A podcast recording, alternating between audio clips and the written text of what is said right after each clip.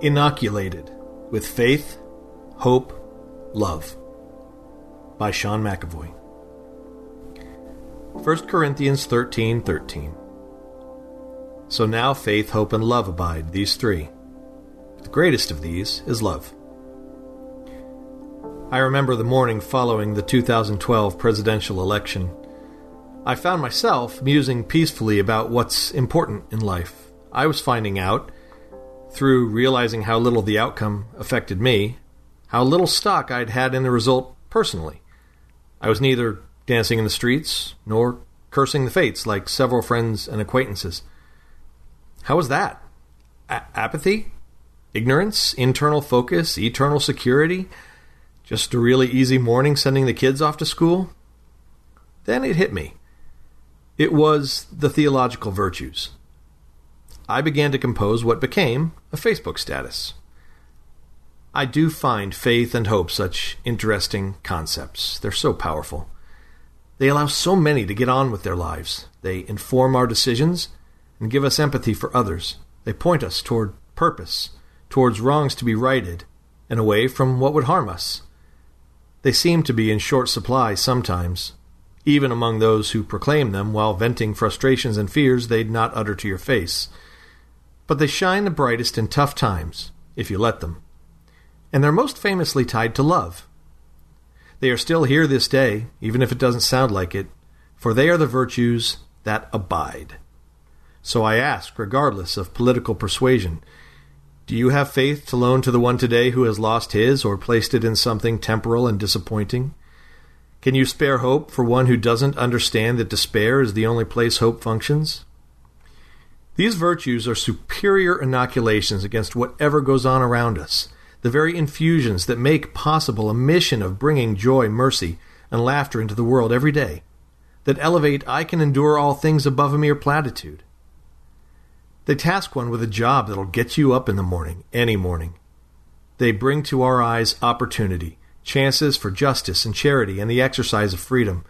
And good news for me, faith, hope, love is beautifying.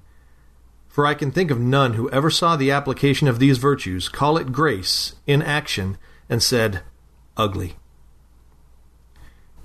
It wasn't long before I was tasked with the charge I had just set before others. A forlorn friend messaged me. I honestly need prayer. I am sincerely requesting it. I do not feel love. I do not feel any desire to get past it and heal and show love more now than ever. I am disheartened to the point of despair. I don't want to feel this way, but I do, and it's been getting worse all day. Please pray for me.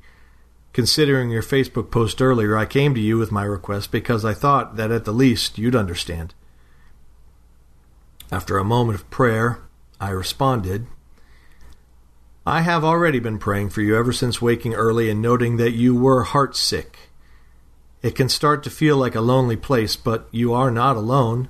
I won't try to talk you off the ledge politically because the timing's not right and there's no point in anyone else's opinion when what's killing you and eating at you so bad is how, quote, uninformed and wrong all the opinions out there seem to you.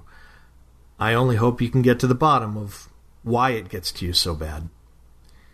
In microcosm, it reminds me of a horrible flight to Newark I shared with two of my coworkers back in April. I was convinced that nasty flight was going down. I even posted ugly things about it publicly. I was so mad that while I was holding on for dear life while the plane bounced, yes, bounced around the sky, none of the other passengers seemed to mind, at least not much. I wanted to scream, Come on, people, this isn't right. Why did they put us on this plane in these conditions, and why are you taking this jostling? On the other hand, my friend Alex really couldn't understand why I would fret at all. After all, what is the worst that can happen to the believer? Death has no victory, so it's not that. And fear? What is fear except that from which we've already been delivered death, sin, destruction, loss? And sovereignty? What does my angry fretting reveal about what I believe about the nature of God? Hey, I think it's quite possible, biblically speaking, and regardless of the results of this particular vote, that things will happen in this country that are undesirable. But I also know that through them, and despite them, I will cherish every moment with my family. Try not to hold too tightly to anything eaten by moth or rust. And look for opportunities to help and to live out my faith purpose and morality individually.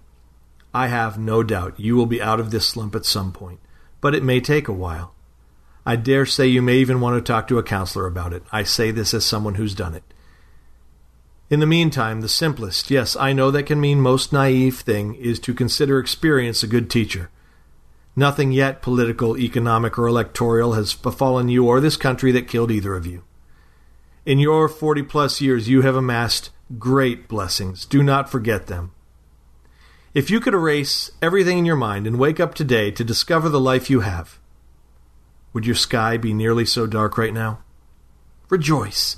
Get out of town. Go for a drive in the country with the top down. Go ahead.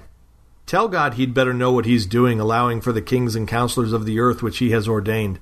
And then leave it alone for a while.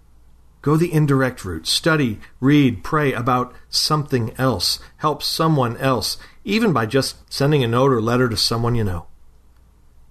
These are the things that help me when I'm down, when I start hating my own people. Speaking of which, I sent friend requests to both this guy and that guy today. I figure it's time I stop damning what would flow from my own heart. So please let me encourage you not to start. Much love. Intersecting Faith and Life. These words helped my friend a little. The letter gave me a chance to be the hope to one person I'd challenged others to be. This day of lost faith for some became an opportunity for so many others to talk about theirs. And you know what? Today is no different. The same needs and chances are there. Apply the theological virtues with grace in a specific way, a mere note, gift, hand on a shoulder can suffice before you go to bed. And for further reading, check out Philippians 1 21 through 25 and Philippians 4 13.